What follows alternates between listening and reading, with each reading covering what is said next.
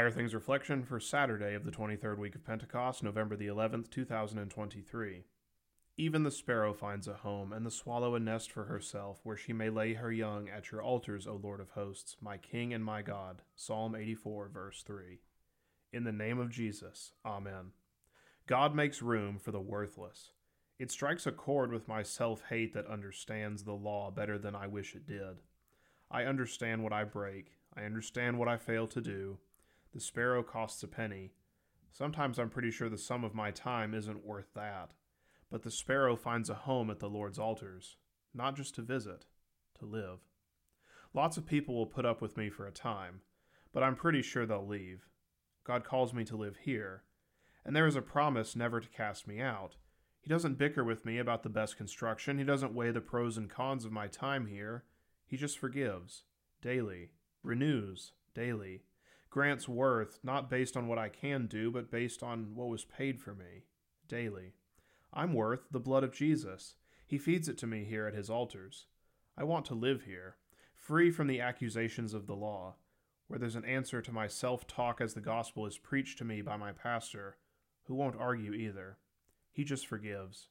I'd rather be a doorkeeper here than invited into the tents of wickedness, not because I choose good, but because in those tents all I am is the sum of what I do.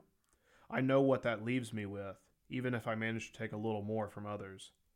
How lovely is your dwelling place, O Lord of hosts!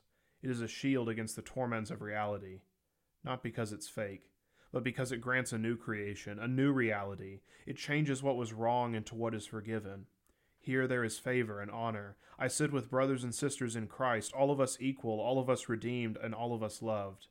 No good thing does the Lord withhold from us, even in this vale of tears, where He safe keeps it for a time until the resurrection. We'd only ruin it if we got it back before then. He still gives us the foretaste in His supper. We participate in the resurrection even now. This is why I go to church. In the name of Jesus. Amen.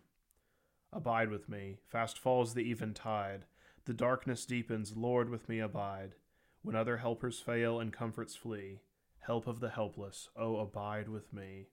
LSB 878, verse 1. I thank you, my heavenly Father, through Jesus Christ, your dear Son, that you have kept me this night from all harm and danger, and I pray that you would keep me this day also from sin and every evil, that all my doings in life may please you. For into your hands I commend myself, my body and soul, and all things.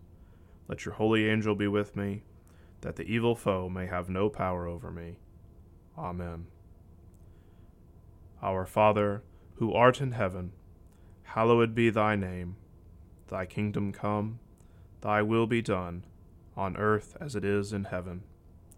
Give us this day our daily bread, and forgive us our trespasses, as we forgive those who trespass against us.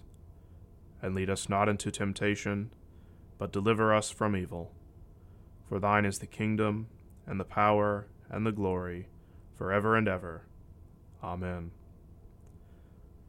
I believe in God, the Father Almighty, maker of heaven and earth, and in Jesus Christ, his only Son, our Lord, who was conceived by the Holy Spirit, born of the Virgin Mary, suffered under Pontius Pilate, was crucified, died, and was buried he descended into hell. The third day he rose again from the dead. He ascended into heaven, and sits at the right hand of God the Father Almighty. From thence he will come to judge the living and the dead. I believe in the Holy Spirit, the holy Christian Church, the communion of saints, the forgiveness of sins, the resurrection of the body, and the life everlasting. Amen. Dive into baptism in this eight unit Bible study. The eight units cover key baptismal themes in the Old and New Testaments, such as the flood, creation, the baptism of Jesus, and more. The Baptismal River, now available from Concordia Publishing House.